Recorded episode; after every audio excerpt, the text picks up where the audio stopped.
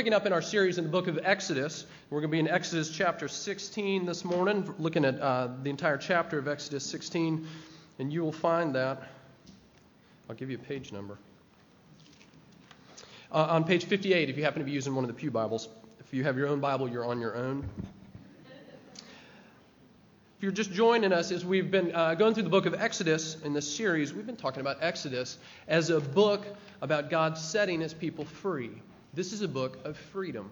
And every step along the way as we go through Exodus, we're seeing our God setting his people free, and that has implications for us. That we are a people uh, meant to be free, freed by our God. So let's take a look this morning at Exodus uh, 16. Uh, please pray with me, and then we'll read. Father, we uh, ask this morning that you would uh, open our hearts to hear your word. Open your word to us that we might be changed.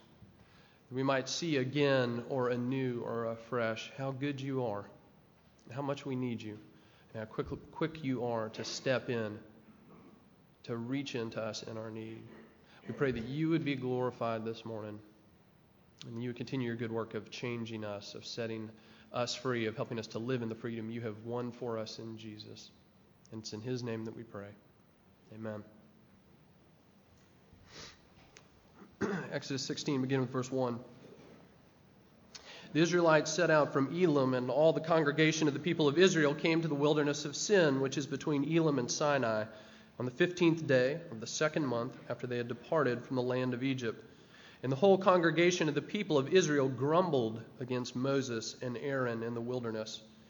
And the people of Israel said to them, Would that we had died by the hand of the Lord in the land of Egypt when we sat by the meat pots and ate bread to the full, for you brought us out into this wilderness to kill this whole assembly with hunger. Then the Lord said to Moses, Behold, I am about to rain bread from heaven for you, and the people shall go out and gather a day's portion every day, that I may test them whether they will walk in my law or not. On the sixth day, when they prepare what they bring in, it will be twice as much as they gather daily. So Moses and Aaron said to all the people of Israel, At evening you shall know that it was the Lord who brought you out of the land of Egypt. And in the morning you shall see the glory of the Lord, because he has heard your grumbling against the Lord. For what are we that you grumble against us? And Moses said, When the Lord gives you in the evening meat to eat, and in the morning bread to the full, because the Lord has heard your grumbling that you grumble against him, what are we? Your grumbling is not against us, but it's against the Lord. Then Moses said to Aaron, Say to the whole congregation of the people of Israel, Come near before the Lord, for he has heard your grumbling. And as soon as Aaron spoke to the whole congregation of the people of Israel, they looked toward the wilderness, and behold, the glory of the Lord appeared in the cloud. And the Lord said to Moses, I have heard the grumbling of the people of Israel. Say to them, At twilight you shall eat meat, and in the morning you shall be filled with bread. Then you shall know that I am the Lord your God. In the evening, quail came up and covered the camp, and in the morning, dew lay around the camp. And when the dew had gone up, there was on the face of the wilderness a fine flake like thing, fine as frost on the ground. When the people of Israel saw it, they said to one another, What is it? For they did not know what it was. And Moses said to them, It is the bread that the Lord has given you to eat. This is what the Lord has commanded gather of it, each one of you, as much as he can eat. You shall each take an omer according to the number of the persons that each of you has in his tent. And the people of Israel did so. They gathered, some more, some less. But when they measured it with an omer, whoever gathered much had nothing left over, and whoever gathered little had no lack. Each of them gathered as much as he could eat. And Moses said to them, Let no one leave any of it over till the morning. But they did not listen to Moses. Some left part of it till the morning, and it bred worms and stank. And Moses was angry with them. Morning by morning they gathered it, each of as much as they could eat, but when the sun grew hot, it melted. On the sixth day they gathered twice as much bread, two omers each. And when all the leaders of the congregation came and told Moses, he said to them, This is what the Lord has commanded. Tomorrow is a day of solemn rest, a holy Sabbath to the Lord. Bake what you will bake, and boil what you will boil, and all that is le- left over lay aside to be kept till the morning. So they laid it aside till the morning as Moses commanded them, and it did not stink and there were no worms in it. Moses said, Eat it today, for today is a Sabbath to the Lord. Today you will not find it in the field. Six days you shall gather it, but on the seventh day, which is the Sabbath, there will be none. On the seventh day, some of the people went out to gather, but they found none. And the Lord said to Moses, How long will you refuse to keep my commandments and my laws? See, the Lord has given you the Sabbath. Therefore, on the sixth day, he gives you bread for two days. Remain each of you in his place. Let no one go out of his place on the seventh day. So the people rested on the seventh day. Now, the house of Israel called its name manna. It was like coriander seed, white, and the taste of it was like wafers made with honey. Moses said, This is what the Lord has commanded. Let an omer of it be kept throughout your generations, so that they may see the bread with which I fed you in the wilderness when I brought you out of the land of Egypt. And Moses said to Aaron, Take a jar and put an omer of manna in it, place it before the Lord to be kept throughout the generations. As the Lord commanded Moses, so Aaron placed it before the testimony to be kept. The people of Israel ate the manna forty years, till they came to a habitable land, and they ate the manna until they came to the border of the land of Canaan. And Omer is the tenth part of an ephah. Hope that clarifies that for you. There's a lot going on in this passage. But what we're going to talk about this morning is, is God's provision. How he uses his provision to teach us how to, how to trust him. So here's what we're going to see this morning that we are hungry people who are dependent on God to graciously meet our needs. We're dependent people dependent on God to graciously meet our needs. So, that said, let me ask you this question. This week, has it been apparent to you that God is graciously meeting your needs? Has it felt like that this week? When you look at your marriage, when you look at your family, when you look at your relationships with your friends, with your coworkers, in your neighborhood, does it feel like God has been graciously meeting your needs. Now, for some of you, you can honestly say yes. And amen to that. But many of us this week, many of us in the weeks to come, are going to find ourselves in places where it's hard to trust. And it's hard to imagine that God could somehow possibly be working to graciously meet us in our need. So we're going to take that question and that tension and take it where we should always take it, right to God's Word see what he has to say to us about his care and his graciousness towards us. So we're going to see here, um, we're going to see our need and we're going to see God's provision, and then we're going to see our greater need and God's greater provision. So needs and provisions. First, our need. The Israelites, they were hungry. Okay, verses 1 through 3. They've been in the desert for something like a month or more now, and they're out of food. And on either end of chapter 16, at the very end of 15, and the very start of 17, there are two incidents that bracket this when the, when the people of Israel have no water and they cry out to God to give them water. So you've got these three incidents back to back water, bread, and water. They are people who need the very basic sustenance uh, of life. They're hungry and they're thirsty. You know what it's like to feel hungry and thirsty. You know what we say when we are. My four year old daughter the other day turned to me and said, Daddy, I'm starving And I thought, You're not starving. Where did you ever learn something like that? I'm sure she heard it from me. The Israelites, though, really are in danger of starving. Okay, it's been weeks since they've left. If you remember, as they come out uh, on the night of Passover, that they don't even have time to put leaven and they don't even have time to put yeast in their bread. Like they, they take it in the trough with them. Like they're they're sent out of Egypt in the middle of the night. No time to pack, no provisions. And so weeks into this, they're very hungry and they're very thirsty. You know what it's like um, when you feel like you, you have what maybe are real needs that aren't being met, and how we can just do foolish things when we're in that kind of point of need. We can do foolish things when we get hungry.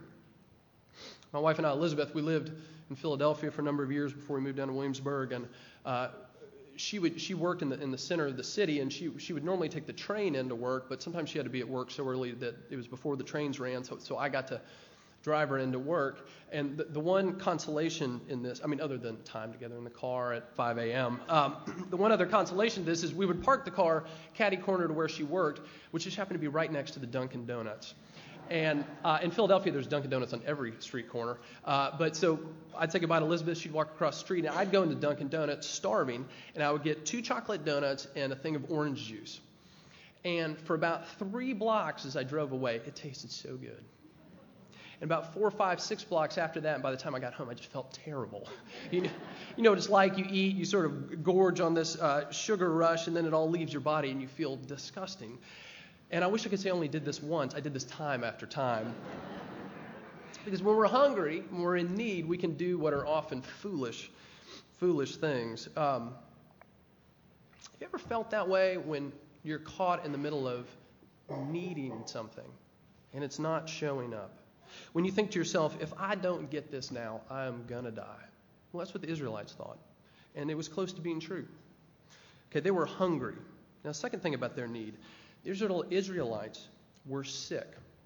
They were sick at heart. Because look what happens when they look around and don't see the provision they th- so desperately think they need. What, what happens? They begin to grumble. Okay, we see this first. They grumble again in those first three verses against Moses and Aaron. Listen to what they say. Would that we had died by the hand of the Lord in the land of Egypt when we sat by the meat pot. I guess that was good. And ate bread to the full, for you have brought us out into this wilderness to kill this whole assembly with hunger. Okay, they're looking at Moses and Aaron. Okay, you guys who, uh, by the power of God, you know, brought these ten plagues, who walked before us uh, through the Red Sea as it divides. Um, that was all a ploy to get us into the desert so you could starve us to death. Irrational, but that's what they're doing. They're hungry, they don't see any possible provision for their need, and they begin to grumble. Now, Moses calls them on this because eventually he says, You are grumbling, but let me tell you, you're not grumbling against me. You are grumbling against God. He says this to him in verse 8 Your grumbling is against God. And, and they knew some hint of this. If you look back at their original complaint in verse 2, would that we had died by the hand of the Lord in Egypt. As if this God who has redeemed him, has redeemed them, was about the business of killing them. As if he brought them into freedom simply to snuff them out in the desert. Already, what are they doing? They're grumbling against God. Now, let me, let me point out an important distinction. Uh, their grumbling is Grumbling springs from a lack of trust. And it is a shaking your fist, as we see here, ultimately at God, whoever else happens to be in the middle as well. But it's a shaking your fist born out of a lack of trust that says, You have failed me, you are failing me, and I will not get what I need. Okay, there is a place in Scripture, not for grumbling, but for lament. If you're familiar with the Psalms, they are full of psalms of lament, of people crying out in the middle of their very real suffering, in the middle of their very real disappointment, saying, God, where are you? I'm surrounded by enemies. My life is about to be snuffed out. Where are you? Show up. Some of them are bolder than that in their prayers. But there's a difference between grumbling and lament. As we said, grumbling is born out of a lack of trust, lament is born out of a true trust. Because the psalmists, what are they doing? They're crying out to their God. They're looking at their life, they're in desperate need of provision, and so they, in faith, turn to the only one who can meet them in that need in lament.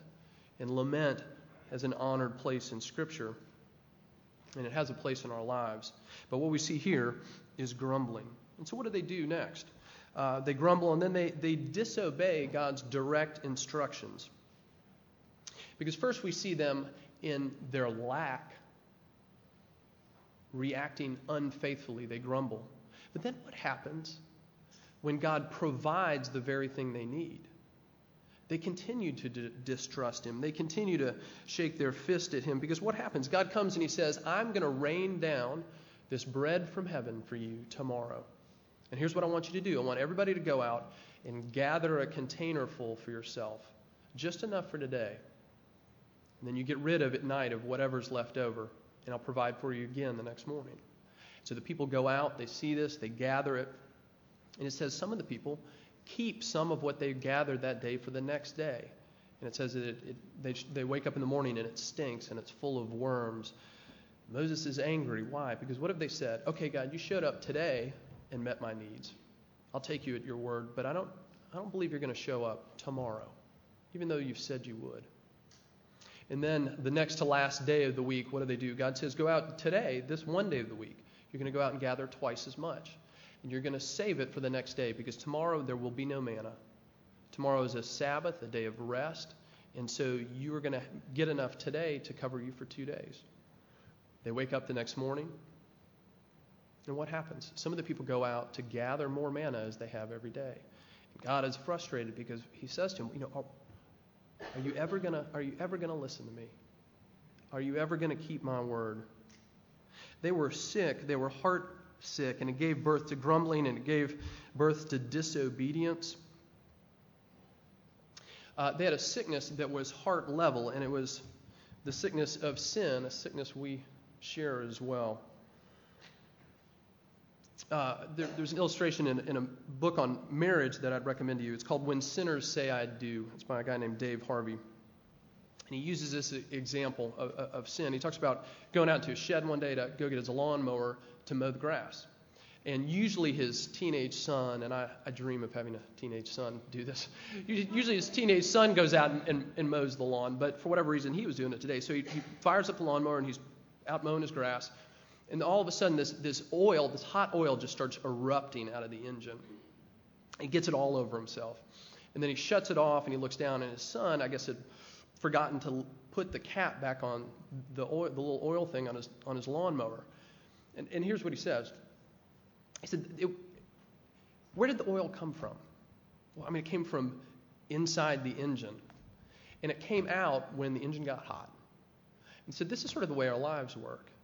Okay, the stuff that comes spewing out, the oil that comes out and gets all over us and all over the people we're in the middle of conflict with, it gets all over everyone around us. So where does it come from? It comes from our heart. And it wasn't the heat that created the oil, the oil was already in the engine. The heat was just the opportunity for it to come out. And the Israelites are experiencing heat. They're hungry and they're thirsty. They're feeling desperate. But what does that heat bring out? This grumbling, this distrust, this disobeying of God's word. So here's the question Where did that come from? The situation didn't create it. How many times have we maybe been in a situation like this when you're when you have to finally come and admit to somebody that you've uh, done them wrong, you've said something wrong. Have you ever said anything like this? I'm sorry for doing blank, but you just made me so mad. Let me tell you about that. Okay, did they make you did they make you mad? Did they make you mad? Is that the only way someone could hypothetically have responded to whatever was said, whatever was done? Did they make you mad? Did they cause your outburst, your hard words, your grumbling? No. What did they do? They turned up the heat a little bit, and they provided an opportunity for the contents of our heart to come spilling out all over everyone. You know, this is what Jesus said in Matthew 12:34 out of the overflow of the heart, the mouth speaks. It was already there. So, my question for us is where are you grumbling in your life? Over what are you grumbling? To whom are you grumbling? Where are you not trusting God's care for you? Where are you not seeing it? Israelites respond out of this sickness of heart. There's another way they could have responded. It goes something like this When Jesus teaches his disciples to pray, here's right here in the middle of the prayer Lord, give us today our daily bread. Lord, we are hungry. We're people in need. But we're turning to you. Please give it to us. Give us what we need for today. Jesus invites us to pray this prayer. Meet us in our need. So, how does God meet them in their need? Let's look at his provision. That's our need. Second thing, God's provision. How did they end up in the wilderness? God took them there. Okay, this was God's plan for them. They're not in the wilderness because they've sinned somehow, because they've done something wrong. They're in the wilderness as part of God's work of bringing them out of slavery and then ultimately to the promised land, the land of Canaan. That's where they have their eyes set. But in the middle is the wilderness. And they're smack dab in the middle of it because God has brought them there. They're on the way, but God, the path God chooses runs right through the wilderness as often it do, as it does for us. He ta- God is the one who takes them to this place of need. But then, in the middle of their very real need, He begins to provide for their needs. And this amazes me about this passage because how do you respond when people come grumbling to you? How do, you resp- how do I respond? But what does God do in the face of their grumbling? He moves towards them and he provides for them those needs. First, he provides in his grace. Look at verse 12. I have heard the grumbling of the people of Israel. Say to them, At twilight you shall eat meat, and in the morning you shall be filled with bread. Then you shall know that I am the Lord your God. I've heard their grumbling. This has not happened behind my back. I know exactly what is going on. And I'm going to meet them in spite of it. He comes to them in His grace. Second thing, He comes to them in His own time. Okay, because notice uh, that there are a lot of ways He could have met their need for food. He could have told them to pack more before they left. Uh, he could have put vendors all the way across the wilderness, you know, hot dog. I mean, I don't know what he could have done a lot of things. But what does he do? He takes them to the point where they are at their desperate last step. He meets them in their need in his own time, at the, what they feel is the very end of their rope. He waits until they're really hungry. Meets him in his own time. He meets him in his own way. There are a lot of things um, that a lot of ways Israelites might have been able to imagine that God would have met their need for food if they'd believed God would. There are a lot of ways they could have imagined, but they never could have imagined this. They never would have pictured manna, these white little honey tasting seed things that show up in the morning. Because when they walk out of their tents that morning, they don't say, Oh, here's manna. We've heard about this. And what do they do? They look down and they say, What, what is this? And Moses has to tell them. God comes and meets them in their need, but in his own way, in a way that they never could have imagined. They had no way to guess how God might provide for them, but their lack of imagination did not put a limit on God's ability to provide for them in the middle of their need.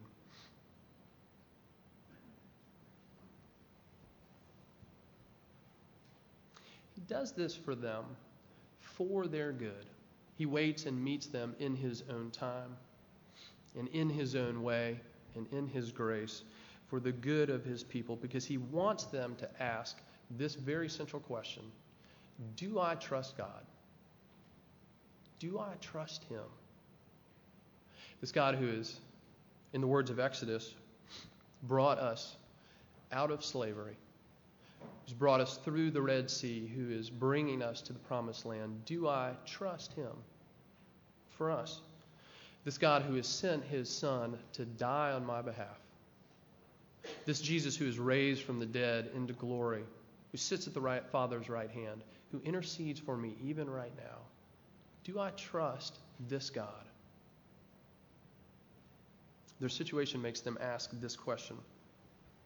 Then, interestingly, uh, as we've seen this several times in Exodus, God wants them to remember. So he tells them to take steps to make sure they do. He says, Take a container put manna in it, and then I want you to keep that for the generations to come. Because they're going to spend 40 years in the desert, but one day they're coming to the promised land. And when they take their first step into the promised land, I should have looked this up. If I remember correctly, it's the first chapter of Joshua. When they take their first step into the promised land, the manna stops. It's done. Because they have now arrived at the land where God is going to continue to provide for them, but provide in a different way. But he wants them to remember his provision in the desert. Why? Because the generations after them, living in the promised land, are going to find that it is hard to remember that God is the one who provides for you when you're in the midst of abundance. Because the children of this generation living in the promised land, they didn't have to get up every morning and depend on God to provide bread for them in their front yard. They looked out and they saw their fields, they saw their flocks. How easy is it to forget that those two are God's provision for us? And He wants them to remember that God is the one who supplies our needs every day, even when it seems so automatic, like a trip to the grocery store. It is God who provides for our needs every day, and He wants them to remember it. Okay, we could uh, we, we could stop there, but if we did, we'd, we'd leave out something pretty significant. Because here we see God's people in need, and we see God's provision. But in Scripture, the story does something more than just this. It points us to the fact that all of our needs, all of our hungers, actually point us to something deeper. And they point us towards something greater than just our next meal. Because we have hardwired into us, as people who are made in the image of God, a core need to be in relationship to God. We were made to be in relationship with Him, intimate, close relationship. That's what we were designed for. And that's what God's provision points to. Back to verse 12. At twilight you shall eat meat, and in the morning you shall be filled with bread. Then you shall know that I am the Lord your God. I am your God. I am here. I'm the one taking care of you. I am here. I am the Lord your God. You were, you were made not only to need my gifts, but to need me, the giver of those gifts. You were made for me. Jesus picks up on this in John chapter 6. I'll read it, but if you'd like turn there, it's on page 891 of your Pew Bible. This is John chapter 6. Feel free just to listen, starting in verse 26. This is the day after Jesus has fed the, the, the 5,000 and all that were with him. Okay, miraculously providing food, surprisingly, in the wilderness again for his people. The next day they come and they want to crown him king, but he has this confrontation with them. He says this Jesus answered them, Truly, truly, I say to you, you are seeking me not because you saw signs, but because you ate your fill of the loaves. Do not labor for the food that perishes, but for the food that endures to eternal life, which the Son of Man will give to you. For on him God the Father has set his seal. Then they said to him, What must we do to be doing the works of God? Jesus answered them, This is the work of God, that you believe in him who he has sent. So they said to him, Then what sign do you do? And this is where it ties in Exodus. What sign do you do that we may see and believe you? What work do you perform? Our fathers ate the manna in the wilderness. As it is written, He gave them bread from heaven to eat. Jesus then said to them, Truly, truly, I say to you, it was not Moses who gave you the bread from heaven, but my Father gives you the true bread from heaven. And they said to him, oh, excuse me, for the bread of God is he who comes down from heaven and gives life to the world. And they said to him, Sir, give us this bread always. And Jesus said to them, I am the bread of life. Whoever comes to me shall not hunger. Whoever believes in me shall never thirst. And what's Jesus doing? He's taking their very real need for food that they've just experienced the day before as he's fed 5,000 of them. And he points back to the same thing that he did for the Israelites out in the desert. He says, I know you are hungry people, but the truth is, you are hungrier than you know. Because you need something that goes beyond just this bread that sustains you for a day. You need a relationship that's going to sustain you for eternity. You were made for me. And Jesus says, I am that bread. I am the bread of life. Come to me. What do we see in Jesus? God not simply providing in the wilderness, but stepping into the wilderness that He might draw us close, because this is a relationship that we were made for. And we cannot be whole and we cannot be complete without a right and restored relationship with our God. Uh, maybe some of you remember the movie Jurassic Park. Typical crazy scientist deal where they um, they take the DNA of dinosaurs and they and they recreate dinosaurs. They have a theme park so people can come see, you know, the Tyrannosaurus Rex and the raptors and anyway, the everything goes hay- haywire, and the scientists are are just uh, baffled because one of the things they say is they said, you know, we genetically altered these dinosaurs so that their bodies were not able to make the protein lysine. I have no idea what that does, but the dinosaurs didn't have it. And they said, so we have to actually put lysine in their food that we leave out for them, and if we don't, they'll die. Okay, they created them with this genetic hole that had to be filled from outside of them. Otherwise, they would die. Okay, and here's the thing they did this so that they could control these dinosaurs, so that they could maintain their place as the ones who control. But what happens when God creates us with a need for Him? A built in, hardwired need for Him. It's not so that He control, can control us, but it is so that He can bless us. Because of all the creatures in God's creation, we are the one that He looks at and says, These are in my image, and they are meant to know me. And He's given us the capacity to know Him, and that is why we fall apart without Him. So God comes to them in the desert and He shows them their need, and He meets them in their need. And He comes to us in Jesus, and He shows us our need, and He meets us in our need. His graciousness extended to us. Where are we not trusting this week? Where are we forgetting the goodness of God? Where are we turning in our hard circumstances to grumbling rather than lament? Takes them into the desert to show them that they are needy people. He takes them into the desert to show them that He is their all sufficient, gracious God. He says, I will take care of you. And He says to us, I will take care of you. Watch, wait, see. May not look like you expect, may not come in the time that you expect, may take a shape that you never would have imagined. But in Jesus, we have the promise made more sure that our God is favorably disposed to us, that that relationship is restored, and that we are brought back into his presence. And one day we're going to see that in all its glorious, fulfilled beauty. Let's pray. Father, we do cry out to you, many of us. Would you meet us in our places of hunger and thirst and need? We're people not just in need of provision, we're in need of you, the provider. Encourage us. Remind us of your all sufficiency. Help us. We cry out to you. Would you free us from our grumbling and free us from our disobedience and free us from the sickness of our hearts? That we might instead cry out faithfully to you and honor you and patiently wait on you, our good Lord and God. And it's in Jesus' name that we pray. Amen.